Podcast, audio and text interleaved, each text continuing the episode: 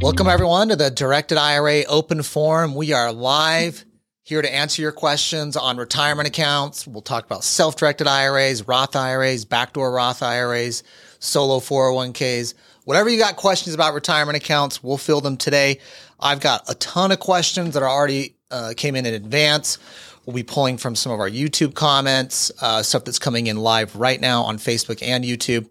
We're also going live on Instagram. So we're going to be out there everywhere. We just want to make sure we're answering your questions on retirement accounts. Retirement accounts have been one of the tried and true methods of building wealth in America.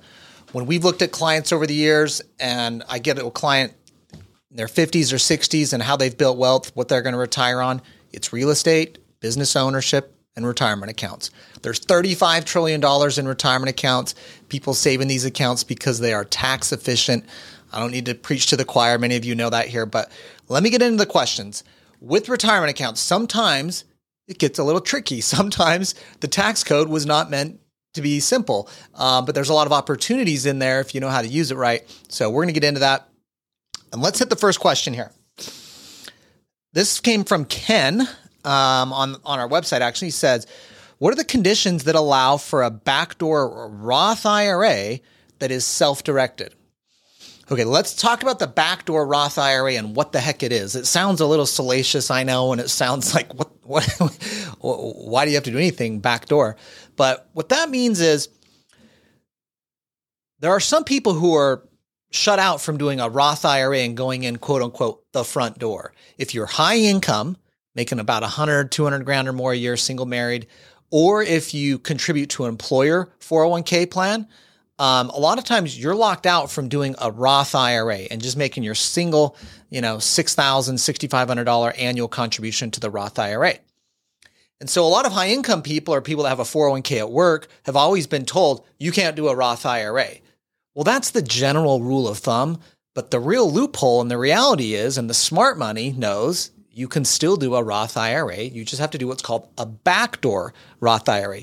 So, Ken, the conditions on when you would do a backdoor Roth IRA is if you're high income and you're exceeding the Roth IRA contribution limits, and someone's told you that, or maybe you got a 401k that you're already maxing out at your day job, and you're like, I still want to do more. Okay, let's look at the backdoor Roth IRA. Now, what you do with a backdoor Roth IRA is it's a two step process. Step one, you set up an actual traditional IRA and you contribute to that. Your 6,000 bucks a year you can do. Step 2 is you're going to establish a Roth IRA and convert that 6,000 over. See, there's no contribution restriction in terms of traditional IRAs for income levels or whether you contribute to a 401k. So at any income level, I can contribute to a, to a traditional IRA. The problem is high income people can't have a deductible traditional contribution. But we don't care about that. Don't worry about that. High income people, we don't care. We're going to make a non deductible traditional IRA contribution. Again, you can do it any income. You can be Warren Buffett, all right, in doing this. Elon Musk, doesn't matter. You can be the richest person in the world. You can still do a backdoor Roth IRA every year. So we make a 6,000 non-deductible contribution. That was the 2022 numbers at 6,500 for 2023. And then on day two, you convert that over to Roth by doing a Roth conversion. Now, Roth conversions used to have restrictions on income levels also, but that was removed about eight to 10 years ago. So, this is what created the backdoor Roth IRA strategy. It's a two step process. This is kind of the tax code, and quote unquote, this is definitely a loophole. There was bills to um, ban this and build back better uh, that failed a couple years ago. So it's uh, it's a the, the method's still out there. You can use it. I've used it again this year. Many of our clients use it. In fact, at Directed IRA, we have a specific backdoor Roth IRA app. Ken, and in that app, we do the, all those steps in one. We set up your traditional, we do the Roth conversion, and we set up your Roth, just so it's an easy process. And then every year, you can do that same strategy. So for 2023, which we're already into right now, you could be putting in 6,500 bucks. So what we like to do for a lot of clients and particularly people who are new to the backdoor Roth IRA is I like to say, let's throw in your 6,000 for 2022 and throw in your 6,500 for 2023. And now we've got 12,500. We'll do a conversion of that, get it all over to the Roth IRA. Now we got 12,500 bucks in a backdoor Roth IRA. Oh, and do you have a spouse? Let's do the same thing for your spouse. You know, we can get, I mean, you know, 25 grand in there between the two of you on two years of contributions here that we're doubling up on between 2022 and 2023. So if you're creative about it, these numbers can add up. Um, and that's how the backdoor Roth IRA works. Now, there is one problem with the backdoor Roth IRA, one area where people can get stuck. If you have existing traditional dollars, and I got another question about this later on. If you have an existing traditional IRA dollars, where this is a SEP IRA, a regular traditional IRA, a simple IRA, you have to convert those regular deductible traditional dollars first before you can convert your backdoor Roth IRA dollars. So, what that means is if you got a traditional IRA already, you're going to need to convert those dollars first to Roth before you can do the backdoor Roth IRA.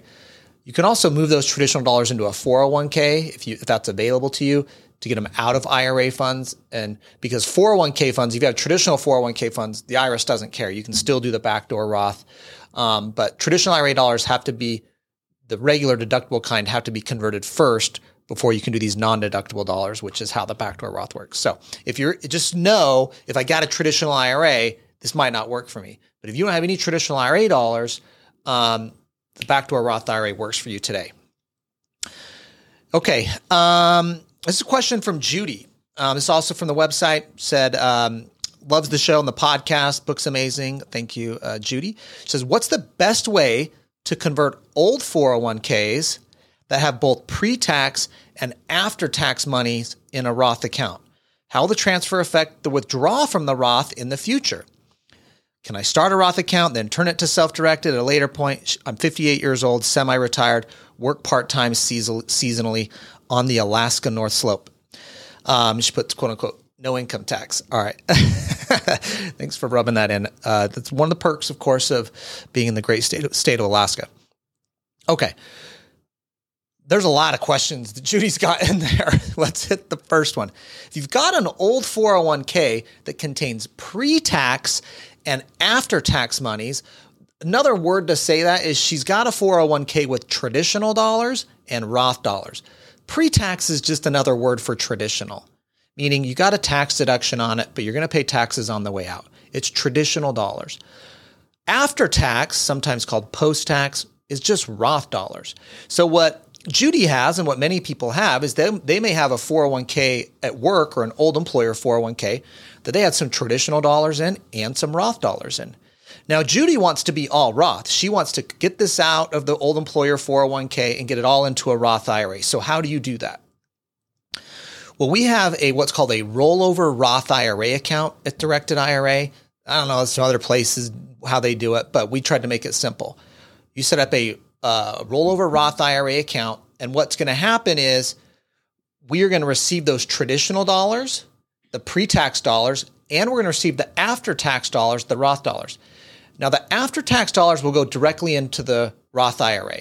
Nothing that needs to happen, pretty simple. Those are basically Roth dollars already. They're going right into the Roth IRA. No tax, no additional process or anything you got to worry about. Those pre tax dollars, though, Judy, you got a tax deduction when you put those dollars in. Those are traditional dollars. Now, we can get them into the Roth IRA, but you're going to have to do a Roth conversion. So let's say this is $300,000 of 401k funds. Let's say 100,000 of it is after-tax Roth dollars, 200,000 is pre-tax traditional dollars. Well, we're going to take that 100,000 after tax that goes right into the Roth IRA. But the 200,000 that is pre-tax dollars, traditional dollars, you got to convert that into a Roth conversion, which you can do. And now that whole 300,000 is in a Roth IRA. Now, there is tax on the conversion. So that 200,000 you converted, you're going to get a 1099 from us or whoever your IRA custodian is and you got to take that into income tax. But remember for everyone out there, the reason Judy would want to go Roth is because Roth IRAs come out totally tax-free at retirement. So if Judy invests this for another 10 years and triples the size of this, this $300,000 account turns into a $900,000 account. Well, that $900,000 is coming out totally tax free. If this was traditional dollars, gets you know triples that account in 10 years, she gets 900,000. Well, now when she withdraws it, she's paying tax on 900,000 on the way out. So we're biting the bullet now, paying the tax now to get it converted over to Roth. Yes, it sucks, but if you can grow the account in the long haul, you're better off because we're only paying tax on the seed, not on the harvest at the end of the day. That's a larger amount. So that's in general why we're very um, uh, partial, I should say, to Roth accounts is is tax free. I mean, there's nothing better in the tax code than tax free. All right, let's jump down to, and I got any live questions here. You guys let me know when we got any. I got um, the great and powerful Aaron Halderman in studio with me. I feel like I should introduce the cast today. um, we got the co-starring Aaron Halderman on the questions and in the chat, and uh, Tristan Wills here on, you know, working the camera, trying to make me look good.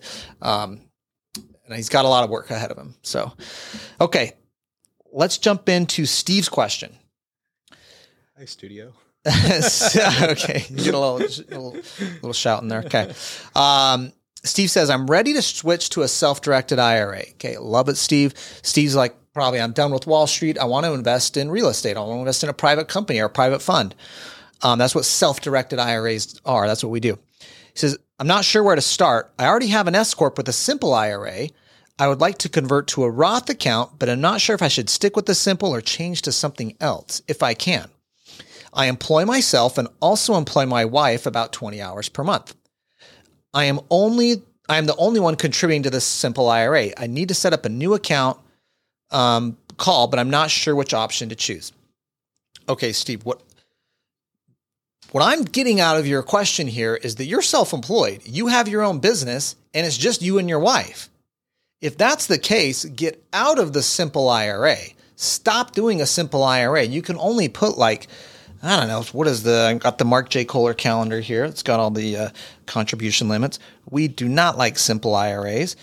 Um, I mean, you can put fifteen thousand five hundred in for twenty twenty three, thirteen five for twenty twenty two. That's not a lot. Let me tell you what's better: a solo 401k. Any of our small business owners who are self employed with no employees other than you and your spouse, or you and business partner and spouse, um, you should be doing a solo 401k. Stop doing a simple IRA in the solo 401k, you can be putting $66,000 a year in. I mean, that for 2023, I mean, that's way better than being able to put in 15 grand. So you can put in a lot more money into a uh, solo 401k. Your spouse could also participate in that and have her own account in the solo 401k. Also, in the solo 401k, you can have a Roth account. All right. Now, simple IRAs are allowed to have Roths starting in 2023. That was a new change in the law, but but previously, you never could do a Roth account in a simple at all. Um, but you still have the restriction on how much you can put into a simple. So we love the solo K, Steve. I'd look at the solo K if it's just you and your spouse in that business. That's the best option. Um, I would do that if I can, but I have other employees in my business, so I can't. All right, so here's where you're stuck with your simple IRA dollars. Though you take, if you set up the solo 401k, you can move those. You close out the simple plan, move this simple IRA dollars you have now, which are traditional, to a traditional account in the Solo K. And then you could convert those dollars in the Solo 401k from traditional over to Roth. Then just start making all new contributions in the Solo K that are Roth, and you'll have a Roth Solo 401k account. And now you're self directing and investing a Roth Solo 401k. So, what I would look is setting up a Solo 401k plan you can actually still set up a solo 401k and make contributions for 2022. So if you want to even throw more money in to get more tax deductions or just maximize contributions that are Roth, you can actually still make 2022 contributions. So um, look into the solo 401k, Steve. You can self direct it. You can put over 60 grand a year into it yourself. Between you and your spouse, you can do over 100 grand. Um, awesome option. You can loan yourself money from the solo K. So many options there. All right. How are we doing over here? We, I got some good ones. Okay. You got some yeah. questions flowing in? Okay. Yeah. Let's take, um, let's see. Thanks for the questions, guy. We, I love hitting the live questions. Thanks for all of you posting the comments though on stuff and sending in questions on the site. I'm going to be getting back to some of those. Don't don't feel left out. Okay, so this is a Roth conversion question. This comes from Kinvey. What is the process of Roth conversion if you already purchased a rental real estate property with a self directed IRA? Okay, if you have a self-directed IRA that already owns real estate and it's a traditional account, you can still do a Roth conversion. It's called an in-kind Roth conversion. I was just talking to a client this morning about it. What you need to do is you have to get an appraisal of the property. So go get an appraisal of the property and we're going to do a conversion at the value on the appraisal. So um, then you just that's converted over to Roth, and now the Roth account owns it. So um, just takes an appraisal, and it's called an in-kind Roth conversion. So um, that's the form you'll be looking for here, and then our team is going to ask for an appraisal of the property, so we know um, the value to convert it at. Now, whatever's on that appraisal, I mean, that's the value you're going to get a 1099 that you're going to have to pay tax on as part of the Roth conversion. But now that thing's growing and coming out tax free at retirement. So awesome question. Great. Uh, Shannon has a good one. Um, what do I need to provide to the IRS for tax purposes if I have a self directed IRA LLC, single member, Yeah. that owns a property, no mortgage, with no mortgage? Um. Okay, what do I have to provide to the IRS? Mm-hmm. Nothing. There we go. So, I mean, that's the nice thing is, see, your retirement accounts. When you think of retirement accounts, the reason I love retirement accounts and why there's 35 trillion dollars in them. Most of Americans we love retirement accounts. Building long-term wealth. It doesn't hit your 1040. I don't care if you got Facebook stock that you're getting dividends on in your IRA that you sell and make tax gains on. You got a piece of real estate that you're getting rental income on, or you sell and get a gain. Neither of those things are going to hit your 1040 and be on your tax return. Okay, the Congress has said traditional IRAs tax deferred. We don't even want to know about it until you hit retirement age. Roth IRAs tax free. Knock yourself out. Make as much money in this account as you can. We don't even you don't pay tax to us on it, even on the way out. so as you're going year to year building income, nothing's going to the IRS in in in that scenario that was that was given. So nice thing, it's not even on your 1040. It's going nowhere. Beautiful. Uh, one more, um, Yeah. then we can get back to some of the ones that were submitted. Stuart asks if your self directed IRA is invested in real estate, Yeah. do we need to sell something or a portion of what do we got to do to take RMD, which is required minimum distribution? Okay. Who's that asked that question? Stuart. Stewart. Okay, great question, Stuart. So, RMD required minimum distributions when you hit age 72, you have to start taking RMD from traditional accounts. All right. So, traditional IRAs are subject to RMD. Once you hit 72, even traditional 401ks, you got to start taking con- taking distributions. Basically, what Congress has said there with RMD is, hey, we gave you tax deductions to put money in this traditional account. You grew all this money and didn't send us any money on taxes. We don't want you to die and not pay any tax on this money. so we want we're going to make you start pulling money out. Now that magic number right now is 72. It actually goes up to 73 and eventually it hits 75. It's indexed right now, so the age will start will be going up. But right now it is 72. So um so Stuart, what you're going to have is at 72, you got to start taking RMD. Now, if you don't have cash available, you may, and, and let's say you own real estate, then you have no rental income coming in to satisfy RMD. You have no cash in other IRAs to satisfy RMD because you can use balances in other IRAs. Let's say you got a brokerage IRA, you can just sell some stock to cover RMD for both accounts. You can satisfy RMD from one account that'll hit that could cover RMD requirements for both. So I would like to try to look at what cash you have. Maybe there's rental income on the property. Maybe we can use some balances from another IRA that you have that's a little more liquid. But at the end of the day, you're like, I got nothing. It's raw land. There's no rental income. I've got no other cash. I got no other IRA. Well, you might have to start taking, sell the property or have to take a distribution of the property. So, and you can do partial distributions or we can do a tenant in common interest. It can be a pain in the butt, but there are some ways to kind of get around this where you don't have to sell the property and take a partial distribution of the property. But what I've seen many times is people will sell properties, try to get income off the property, of course, satisfy the RMD from another account. Now, remember, Roth IRAs don't have RMD. Roth 401ks used to have RMD even at age 72, but um, in the last budget act that you know President Biden signed into law, like on Christmas Eve, um, that new law, which goes into effect in this year, basically says Roth 401ks are also now exempt from RMD, and that was that was nice because there's no tax due on the money coming out of the Roth 401ks anyway. So what does the IRS care? Now the RMD amount, just so everybody knows, let's say you got a hundred thousand dollar account IRA, you hit age 72 and you got to take RMD.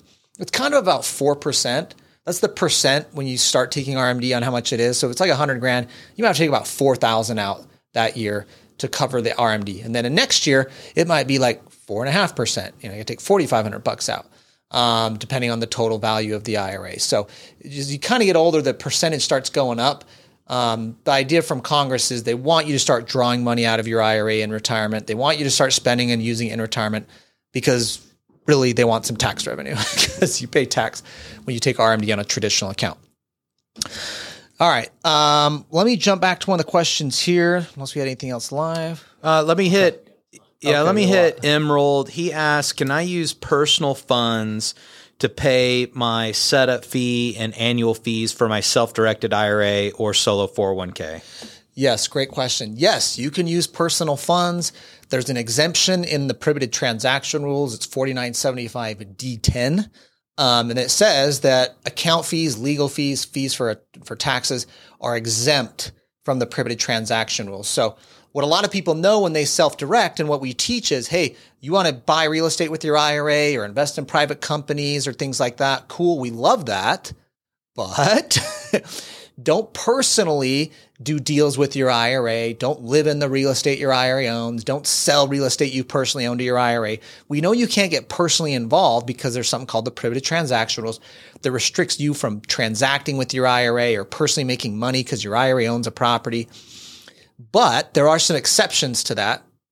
One, of course, being personal payment for administration of the account account fees that you may have or any fees regarding the administration of the account, which includes legal fees, by the way, to your lawyer. So you could pay our law firm KKOS lawyers for fees related to your IRA. Um, um, account fees with your custodian, those are all exempt. Feel free paying those personally, which is actually very popular. I'll say, particularly Roth account clients. And I always tell Roth account clients, pay it personally. This is a tax free set of funds here. Why would you dip into it to pay your account fees? Um, put a credit card on file. Let's just let us just charge a card that's personal. For traditional account clients, I don't. I see a lot of those clients. It's like I'll just have it deducted from the account because I got a tax deduction to throw that money in. So you know I'll just have it deducted from the account. Okay, uh, Glenn asks, uh, and this is a very common structure we have the with the checkbook uh, control IRA LLC. Um, Glenn manages and has one with this. What would you use for the EIN number in section one? I did watch an old video that you did. It was great, but I can't recall what you said. The EIN on section one of like a W nine. Yeah. Okay. So when you're out using a self-directed IRA, um, or even if you're using an IRA LLC, which is a common strategy that clients use, they have their IRA own an LLC, which you can manage personally, and then the LLC goes and does transactions. In either of those instances, the underlying taxpayer or for, for tax identification purposes is the IRA account itself. It's not you personally. It's actually the IRA account. Even in an LLC where the IRA owns it 100%, it's technically the IRA. It's not the LLC's tax ID or EIN. So um, I have an article actually on directedira.com, and maybe we can share it in the link there about properly completing a W 9 for your IRA or IRA LLC. So a lot of places are going to ask for W 9. Let's say you're selling a property that your IRA or IRA LLC owns. Let's say that you have a brokerage account associated with your IRA or IRA LLC. Let's say, um, you know, any scenario where they're going to ask for like, what is the tax reporting number for this? So when you're filling that W 9 out, um, you're going to need to indicate that the IRA is the owner. So it'd be, you know, Directed Trust Company, FBO, Mat Sorensen IRA. And then we have a custodian reporting EIN that you can use for your account that basically sends the any of the tax reporting to us as an IRA.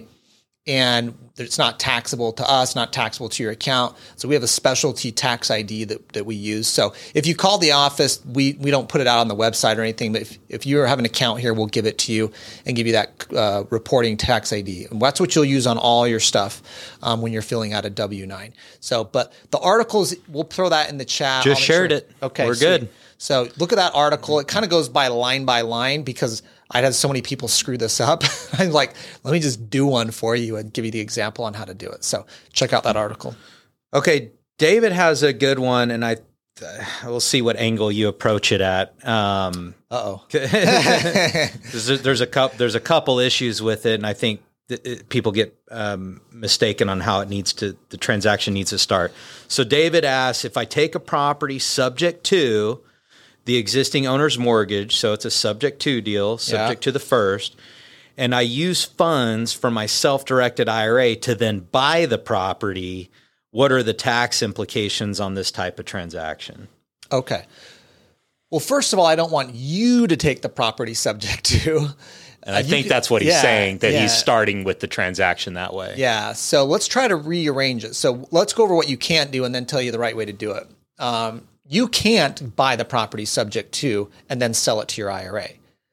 But your IRA could acquire the property subject to. I mean, all the awesome t- strategies out there for acquiring real estate, creative financing subject to stuff, um, you can do with an IRA. Your IRA can buy property subject to an existing mortgage. Um, start taking over the payments, start renting it out, you know, um, wh- whatever your investment strategy is. But w- remember that I mentioned that prohibited transaction rule earlier. This is one of the most important rules to understand with self-directing is we are not able to sell assets like real estate that we personally own or our LLC or our own company owns. We can't sell those assets over to our own IRA. And the reason for that is Congress doesn't trust us. They know retirement accounts have a tax preferred status. So what they thought we would do is we would take assets that had a lot of value and appreciation that we personally owned, move them over to our IRA at a low value, and then sell them from our IRA and pay no tax. I mean, I would freaking tell you to do that if, if this rule didn't exist. That'd be an awesome tax strategy. But Congress knew people would do that. So they made this restriction. So um, just maybe try to redo the strategy, use the IRA from the get go to acquire the property subject to.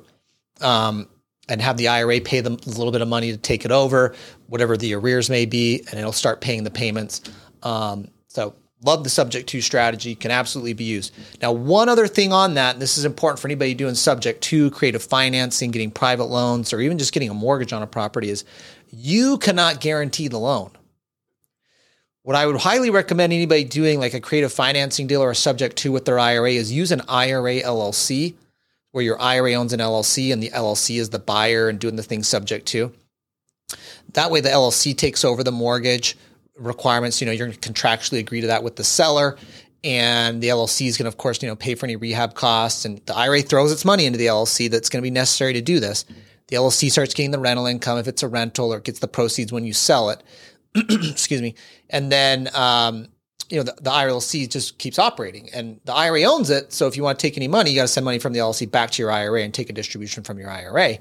But, um, but I like the IRLC structure for any creative deals because it puts you more in control to structure the deal. But do not sign a personal guarantee. You cannot personally guarantee the debt. If your IRA is involved, that causes what's called an extension of credit prohibited transaction. By the way, I have my book here. There's a whole chapter in that extension of credit on my book. There's four other chapters on prohibited transactions, chapter on the solo K, you know, the IRA LLC, all the stuff we've been hitting actually. um, it's all covered in, in my book, but, um, and it's only 20 bucks. You can get on my site or on, or, or on Amazon. So Let's stay on the topic of the the IRA LLC structure. Yes, aka the checkbook IRA checkbook LLC, Yes. whatever you want to Yeah, call it. thing. You can throw a checkbook in there, and it, it is the same thing, David. So thanks for your question. So Rosa, um, Rosa has a couple questions. We'll just combine them into one. So she's thinking about setting up an IRA LLC with checkbook control. Yeah. Thinking about having KKOS lawyers do it. Thank you. Um, she wants to do a single member traditional IRA. Okay. Um, and she's asking about the operating agreement. What you, what it what's going to be in it, and can I do multiple things? Like, can I buy real estate? Could I buy gold? Does it have Yeah. to say specifically what I'm doing? Um, can I purchase crypto? Yeah. she wants some flexibility there. So, what do you have to tell Rosa? Okay, great. Rose's good, good news is we'll op- make the LLC like open architecture. So this LLC can do anything that's not prohibited or does or that can that's not a restricted asset. So in the operating agreement of the LLC, we're going to basically say it can make in, in any type of investment not restricted by law. Um, the only things restricted by law for an IRA, which would which would then mean for an IRA LLC also, is going to be like collectible items. So um, S corporation stock too and life insurance. That's it. So you could buy precious metals that qualify. You can buy real estate. You can, you know, invest in private companies or small businesses or startups. You could do private lending. I mean, all these common assets people do in a self-directed IRA, you could do out of that one LLC. Um, and and in the operating agreement, though, there's going to be some other things in there that are a little unique to an IRA LLC operating agreement. You're not going to see a lot of these provisions in a regular LLC operating agreement. For example, there's going to be restrictions on what you can and can't do as manager. See, in an IRA LLC, you don't own the LLC and you're also prohibited. So there's certain things you're prohibited to your IRAs. There's certain things we can't have you do. But as manager, you can essentially do administrative and management functions. You can manage the bank account, decide what assets to buy. You can enter into contracts on behalf of the LLC and sign as manager. Um, you can go to the property, you could show the property to a contractor or a prospective tenant, and all that stuff's fine.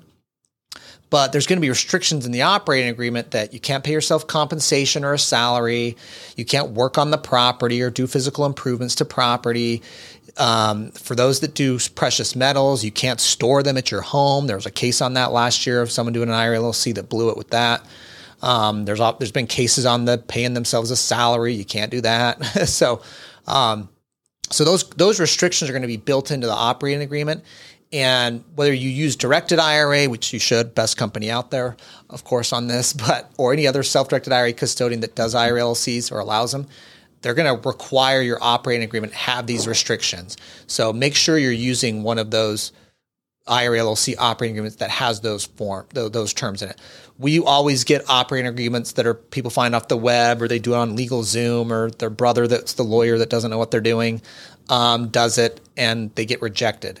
Uh, so, um, and as, as a lawyer back in the day when I was practicing and doing a lot of LLCs myself, like half of my business was helping people fix their IRA LLC they tried to set up on their own or their dumb brother-in-law who knew what they were doing, tried to set it up and screwed it up. So um, just look for the IRA LLC, make sure that's what you're getting in your operating agreement that has those provisions. And I actually have a checklist in my book. When I throw all the provisions that you have to have. There's a checklist in my book that a lot of actually the industry uses, um, some of our competitors use to kind of go through the documents to make sure it's compliant. Love it.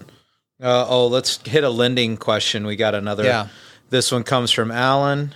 Uh, can my IRA private do some private money lending to a company um, that I have a holding company um, that Okay. I own? Then I use it to run lending activities and real estate investing. Okay, no. your IRA, uh, your IRA could have its own holding company that it puts money into that the IRA owns, but it can't lend money to your holding company. That's going to cause a prohibited transaction if it's you personally own that holding company. I'm not sure what what exactly you were wanting to do there, but um, you could use the IRA LLC structure that we've just been talking about here most recently, where you have the IRA own a basically a holding investment entity 100%. IRA puts its cash in there, you can manage it, and now you can go out and do multiple private loans out of that LLC. Um, that's very popular strategy. We have lots of private money lending clients that use their IRA. Um, that are making short-term loans, long-term. They're doing non-performing loans, all that type of stuff, right out of the LLC. Um, but it's not dropping into the, the holding company you might use personally to do other stuff. What if I have multiple partners in that holding company and I'm not like the majority Ooh. owner of maybe I only own 20% of it? Okay. All right. Good question. Okay. So, I helped you out, Alan. I'm Yeah. like, "Uh, we got you. all right. Part B to the question, subpart. All right. I like it. I'm, I'm game for this one. Okay. Um, when your IRA is transacting with the company, we're going to look to see who's own owner of that company to determine whether the IRA can invest in that company or lend money to that company, whatever the transaction may be. If it's your IRA, I'm looking at that company to say, who's prohibited to your IRA that's in this company? Like you, your spouse, your kids, your parents. These are all prohibited people to your IRA called disqualified parties under the tax code. So we're going to look at that LLC. Now, if you own 50% or more, or you and your spouse, or you and your spouse and kids collectively own 50% or more of that LLC, no way. IRA can't transact with it, lend to it, buy stock in it, or LLC units, whatever it is. IRA is just not doing any deals with that LLC.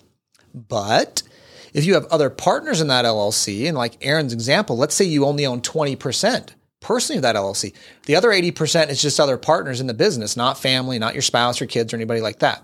Just other unrelated uh, partners to you in that business. Now it's possible for your IRA to lend money or buy stock or buy assets from that LLC. So um, in that scenario, uh, it's you could do it. You, your IRA could lend money to that company. That company can then go out and make its investments, and your IRA is getting whatever deal you cut. Your IRA cut with that LLC. Now, my rule of thumb is we know 50% or more if you own a company, your IRA can't transact with that business. From 10 to 49, per, I should say from 11 to 49%, it's a gray area.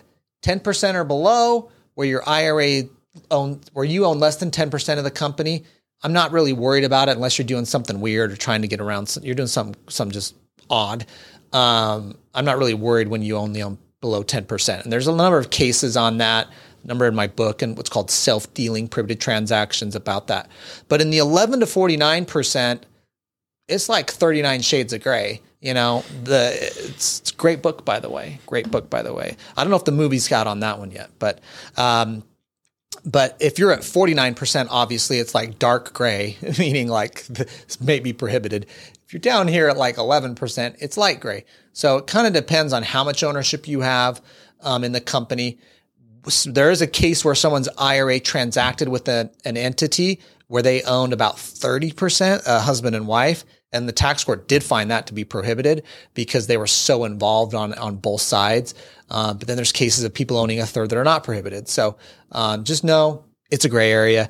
Frankly, it's going to depend on the tax court judge you get and the IRS auditor if you ever got audited. So, um, but it's possible. You might want to just get some advice when you're in that the gray areas.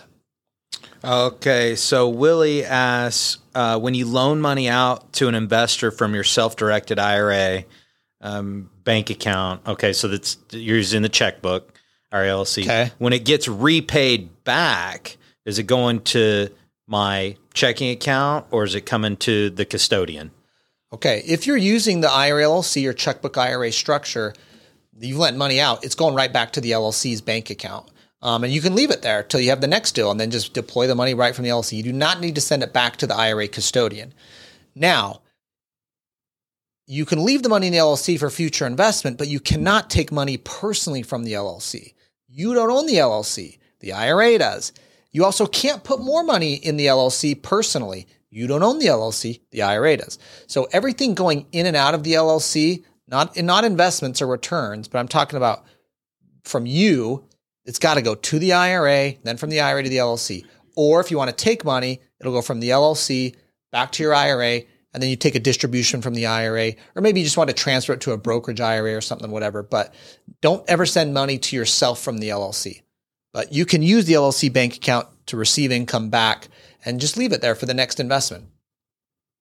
I love it. Got some good feedback on networking. I think it'd be fun to address that while we have so many viewers on. Yeah. A lot of people asking like if we would ever host kind of like a haves and wants kind of networking meeting on a monthly basis, do it virtually on Zoom. Probably be good to talk about some of our upcoming live events, Yeah. how we're going to do the real estate tax summit, our Yes. alt asset summit, self directed. Let's hit on some of that. Yeah, I think you know we have the real estate um, tax summit that's focused on real estate. We'll have some parts on self directing there, of course. That's going to be virtual, um, and that's going to be in um, April. But um, the and so make sure you're signed up for our newsletter so you'll get notices on these. Go to directedira.com, kkoslawyers.com, matsorensen.com. Any of just get over there, sign up for the newsletter. Directedira.com. We're sending it out every month, and we'll update you on any of these events. Sorry, we're sending it out every week, um, updating all these events. The um, Alternative Asset Summit is going to be in Southern California this year. That's in June. 29 and 30. Okay, June 29th and 30. It's going to be in Orange County area.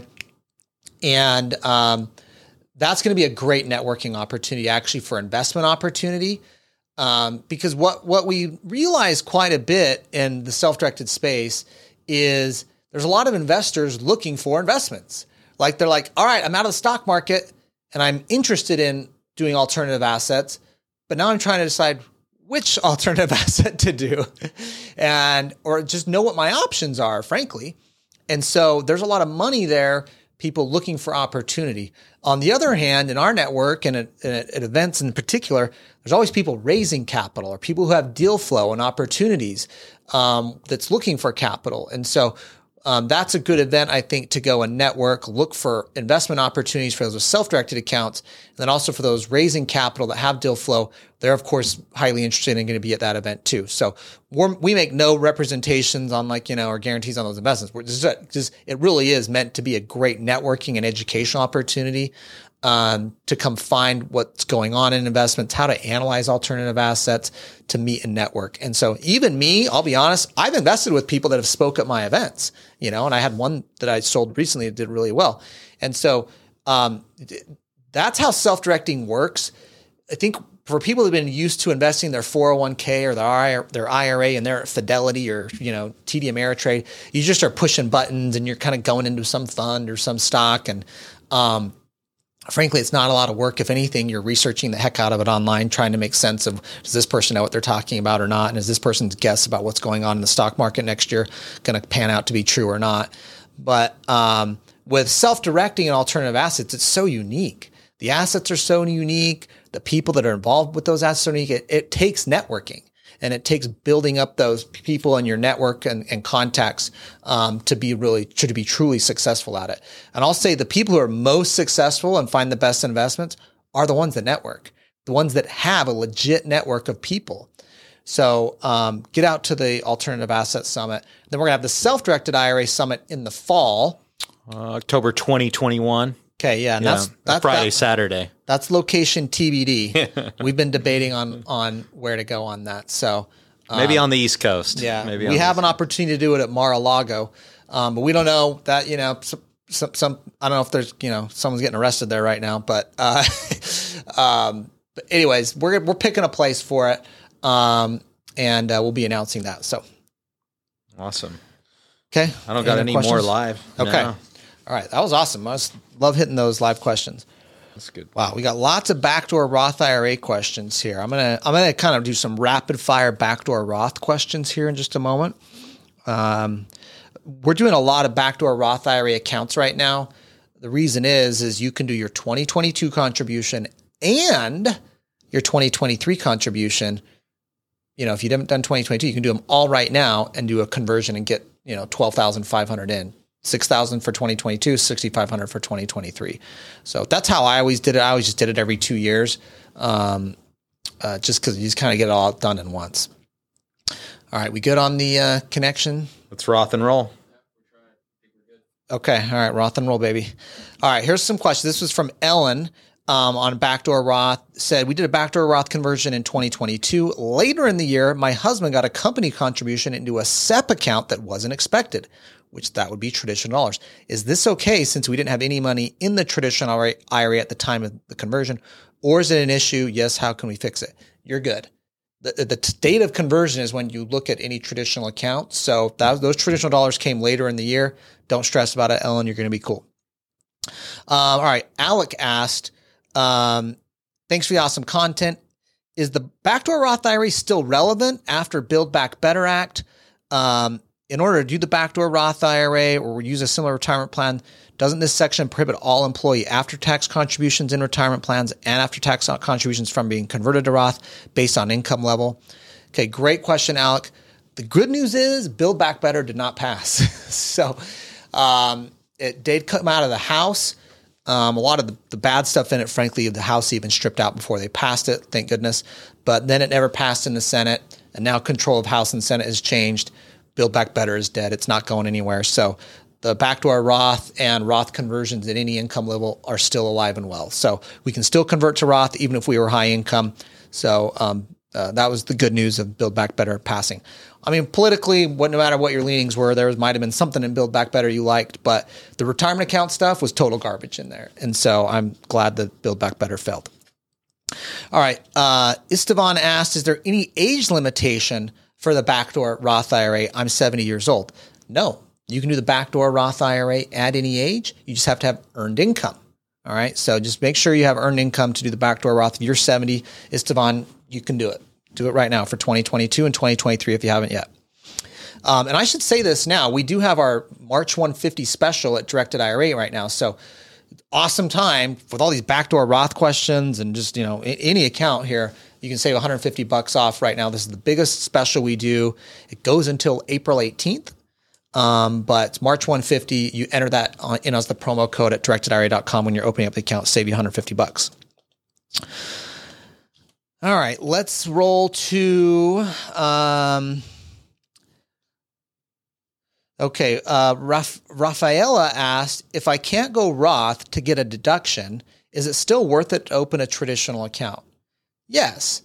Now, again, you might be able to do the backdoor Roth because at any income level, it doesn't matter. You can do a backdoor Roth at any income. Now, maybe, uh, Raphael, you have a um, traditional IRA, a, a pretty large one you don't want to convert to Roth.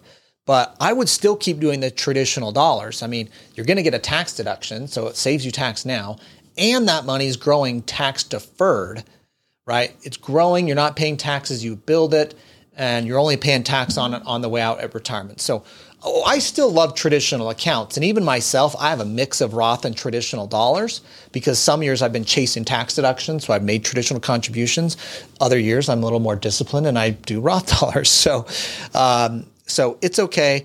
Uh, but if you don't want to do the backdoor Roth for whatever reason, because um, you don't want to have to convert traditional dollars, um, or you're just looking for tax deductions, I get it. You know, the traditional account do that. I mean, uh, about it's about 50-50 at our office at Directed IRA between people doing traditional accounts versus Roth accounts. So there's no right or wrong way to do it. It's preference. But in the long run, if you're like in retirement, would I rather have a million dollar traditional IRA or a million dollar Roth IRA? You'd rather have a million dollar Roth IRA. In fact, I'd rather have an $800,000 Roth IRA than a million dollar traditional IRA, okay? Because it's coming out totally tax free as I pull it out versus paying tax on the traditional side. But remember, the traditional, you're getting a deduction and it gets to grow totally tax deferred. You're not paying the IRS as you're growing that account every year. It's not going on your 1040 with your other investment income or areas you're making money. It's growing and all that money gets to compound and keep growing and going into the next investment. Okay, Dennis asked about the solo 401k and using an LLC with a solo 401k. He says, Can you explain the rules concerning how money must flow between the solo 401k and a solo 401k owned LLC? Under the following scenario, initial investment from solo K to solo K LLC, limits documentation needed. Okay, a solo 401k, very common. We, I mentioned it earlier you're self-employed with no employees, solo 401k is awesome. We set those up every day here. We're setting up a number of solo Ks every day. You can contribute over 60 grand a year yourself. If your spouse works in the business, they can do the same. Um, you can self-direct it. So many cool things you can do with a solo K. And I've got we got prior podcast episodes and webinars. If you go to directedira.com and to the learn, you can see these prior episodes and podcasts. When you the the one thing that's a little odd and might seem out of place is remember the solo K is separate from the LLC the solo K owns. So when you put make a contribution for your year, let's say you're putting the 60 grand in for the year, you're maxing it out or you're putting in 10 grand, whatever it is, you're making your contribution into solo K. Well, that goes into the solo K account, which that could be a directed IRA. We do accounts for solo K. You might have a, a, a checking account at a bank for the solo K that's, that's set aside directly as a solo K's bank account, which is totally fine too. But you make a contribution to the solo K account. Now, this account is different than the LLC's checking account. So you contribute to the solo 401k, then you move the money from the solo K to the LLC. The LLC is actually an investment asset. It's like the investment entity. So, um, so it's a two-step process for new money coming in. Contribute into the solo K, then the money goes from the solo K into the LLC's business checking account. All right, then he says, let's give an investment example. Purchase a single family home for 100K. You later flip it for 150K. What amount needs to go back to the 401k account and what can go to the LLC account? Well, this is easy, Dennis, because the whole thing just goes to the LLC account. If you have the solo K LLC, you have this LLC as the entity, the LLC is just going to get the 150K when you sell it no tax. That money's all going right back into the solo 401k account. Sorry, right into the LLC account for the solo 401k. And you can just redeploy that 150 right out of the LLC. Nothing needs to go back to the solo K account again, unless you want to take a distribution or take money from it or send it somewhere else. But you can leave it in the LLC as you're accumulating money, selling assets, whether it's rental income or you're selling a property for a gain, and then it's ready to go into the next deal. All right, then Dennis asks, are there rules on the money flow between the two depending on the type of investment? Nope, it really works the same. No matter what the investment type is, it works the same. The money flow is going to, if the LLC is making the investments and holding the assets, the money's just going to all stay at the LLC level. You only need to send it back to the 401k when you want to transfer it somewhere else or if you want to take a distribution. So, all right. Well, how about live questions? Yep. Let's do, else? let's All hit a crypto one Ooh, okay. because we haven't gotten that in a while, and crypto's roaring back, I guess.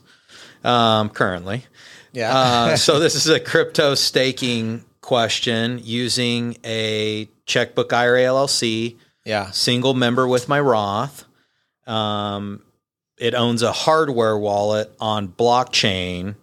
Will that generate UBIT if I'm staking? Okay. Um, good question. The IRS has not answered this. Um, we did a crypto tax summit where we went into this in detail. It depends on the type of staking you're doing. If you're like controlling a node type staking, yes, you're going to have UBIT. But if you're basically doing third party staking where you're just putting up the crypto and getting yield off of it, um, we don't believe that's going to be subject to UBIT. But the, again, the IRS has not gotten into this at all yet. So I my estimation is this is more of a passive investment. You're putting up crypto almost in like in a lending format and you're getting yield off of it. But if you're like controlling the node or owning the hardware and stuff that that could be involved in staking, um, we think that would be subject to UBIT likely.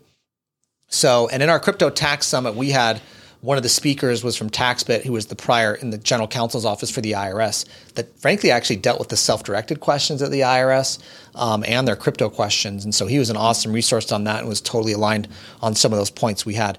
But caveat, the IRS hasn't came down on that. Now, I will say one thing the IRS just came out on. This is like hot off the press I saw this morning, is the IRS came out and clarified IRAs, HSAs, and other accounts ownership of NFTs. Okay. And if those NFTs are collectibles, they are going to be restricted to for, for, ownership of an IRA. And so basically the IRS guidance, it literally just came out um, today. Uh, maybe it might have been yesterday, but um, anyways, really, really fresh right now was the guidance we gave at the Crypto Tax Summit. So we were on the nose on that one. Um, NFTs, there's very different types of NFTs. You know, there's like utility tokens that have some utility value. There's some NFTs that are really just digital art. You know, there's no other way to, to, to call it. Those are going to be collectible in nature where the value is only collectible. There's no utility value to it. So um, for any of you in the crypto space, no, there's like there's a lot of different varieties of NFTs, and so the IRS guidance came out and kind of hit where we hit in terms of um, is there utility value or is it just collectible value? So if it's collectible value only, um, uh, IRAs can't own that. Get rid of those NFTs as fast as you can. we got a couple uh, prohibited. Tra- we get a lot of these prohibited transaction questions. A lot of, can I do this? Is this legal? Yeah. Is this? I'm glad you're asking, and I hope you're saying, uh, asking before you've done it, not Yes. like I did this. Is that wrong? That's a that's a good precursor. Uh, Fiona asks, I own five percent of a company, and I get a monthly salary for it. Okay, so all right, okay. you're an employee of it. I'd like to invest two hundred k uh, addi- by buying additional shares of the company with my IRA. Can I do that? Absolutely, love it, Fiona. Um, in my book, there's a there's an example, pretty much spot on to what you're saying there. Was the vice president in a local community bank. Was even on the board of directors. Owned about five percent of it personally. The bank was raising more money, wanted to invest his IRA to buy more shares. He wrote the IRS and asked if this would be prohibited, and they said no. As long as there's no sweetheart deal or weird arrangement about your job or getting paid more because your IRA invested or anything like that, totally cool. But if your IRA is just investing in like other investors that are coming in as this in this capital raise, you're getting no special treatment or anything like that, then totally fine. IRA can come in and invest. So I love that one. Again, you're below the 10%. Um, the only caveat I have is that you're not getting some special deal, you know? Would that special deal it be something if I got an option grant or Exactly. let's clarify that. Yeah, so that would be a problem. Let's say because you're an officer or director of the company, you got some special options for your work. Um, you can't buy those or exercise those with your IRA. That would be prohibited. Um, you could personally exercise those, of course, but your IRA can't. But your IRA can buy shares in the company and just be an investor like someone else. Um, some third party that could come in and invest, totally fine. Um, but anything that's special because you work there, like options, is going to be um, a prohibited transaction because you really got that benefit because you worked there. And so it's unfair for your IRA to be able to buy that and, and receive that value. I get that question all the time. People want to use their Roth IRA to exercise their options in some company that's valuations gone crazy. And there's a number of articles out there saying you can do it. Let me just say those people who wrote those articles are bozos and don't know what they're talking about. Okay. What, could you, um, again, going back to the special consideration or special privilege or something, what if you could buy them at a discount? Is that still prohibited Same, deal. unless some other outside investor can buy it at a discount. There we you go. Know? Okay. So you got to think like, am I getting any special treatment or deal on these shares that you know Sally Buyer out there, some third party that's not an officer that doesn't own shares in the company now could not get. Okay. All right. Eddie asks one I'm funding an LLC I'm a partner in to build homes through my self directed checkbook IRA LLC. Is this legal? Okay, I'm funding an LLC from a checkbook IRA, but you're a partner in this LLC. Yeah. I want, it depends on what your partnership structure. If you're 50%, if it's 50 50, that's not going to be cool. If you're more than 50, not cool. If you're like, no, there's three of us, like like me, Aaron, and Tristan here. We each own one third of an LLC, let's say, and we're rehabbing a property. And let's say we run out of money and we're like, dang, we need to get more money in here. Or let's say we finished rehab of the property and we're like, all right, let's go sell it. Well, each of us only own a third. My IRA could go transact with the LLC and buy the property because I only own one third. We're not related. We're not prohibited to anyone. The LLC is owned less than 50% by disqualified people. So you always got to look at your involvement in the partnership. Are you below 50%? If you're over 50% or you and a spouse or disqualified people are not a chance, never going to happen. Automatically prohibited, even if you do it at the most fair deal possible. Um, below 50%, and again, that kind of 10 to 11 to 49% depends. Then below 10, you're likely okay. Should we hit one more and Yeah. Final it? question. Final question, right. final answer. All right, let's do a good one. So, um, I'm not quite sure. It's a bit of an anonymous. That's all right. We'll call him anime. That's what it says on there. so, just set up an IRA LLC with KKOS lawyers. Thank you. cool. Paid. I paid legal services personally. Yes. Does the IRA LLC need to reimburse me for the legal setup? No. Part one. Okay. And if I reimburse, is that prohibited? Yeah. And then finally, so it's like part three. And if I don't reimburse, then would that be an indirect contribution? Okay. All right. Great question. So, um, payment of fees for your IRA that are legal fees, which would include the fee to set up the IRLC, are exempt. That's again, this is 4975 D10.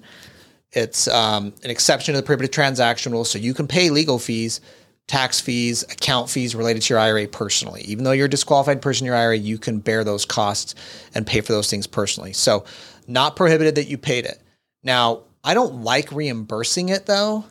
Um, you could even that section says reimbursement of fees incurred by a disqualified person are okay. There's actually another prohibited transaction exemption about that.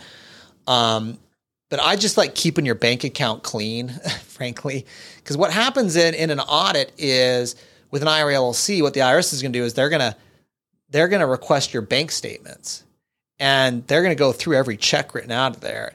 And if it's a check to you, now you got to go explain, oh, I was reimbursing myself. This is a fee I incurred. And you'll probably be okay because there's the exception here. But I prefer it just being clean. Just incur the cost personally. Let the retirement money be used to go make investments and grow. Um, it's there's an exemption for paying these costs personally. Like I said, there's an exemption for reimbursement. So if whatever need reason you need to do that, you can cut yourself a check and just write on the memo line reimbursement for LLC expenses. Um, uh, so that's that's what I'd recommend. But I my sense I like to keep it clean. All right. Well, let me just give a couple places where people can go. Make sure you're signed up again for our newsletter. Get to directedira.com so you know what's going on. We just had an awesome newsletter go out yesterday. Um, hopefully, those here got that. Uh, we got uh, the Direct IRA podcast is every week. Make sure you're subscribed to that. You can get out all the places where you listen to podcasts. Of course, please subscribe to the YouTube channel if you're not already. We're going to be going live more often, answering your tax questions, your retirement account questions here, how to self direct, um, covering finance and wealth topics as well. Um, but, uh, and please feel free to be submitting questions at matsorensen.com here at the YouTube channel. If you're there, we're assembling those questions to try and do on these um, open forum episodes. And we're going to be back here least bi weekly, maybe weekly. We'll see how we do to come and answer your questions. And thanks everyone for being on. This is only like our second live. We got a lot of live questions. I really appreciate that. Thanks for getting um, on and spending time with us. And uh, so, um, all right. Well, thanks, guys. Thanks for staying on. We'll be back next time with a live open forum going over your self direct retirement questions. Until then, stay calm, self direct on.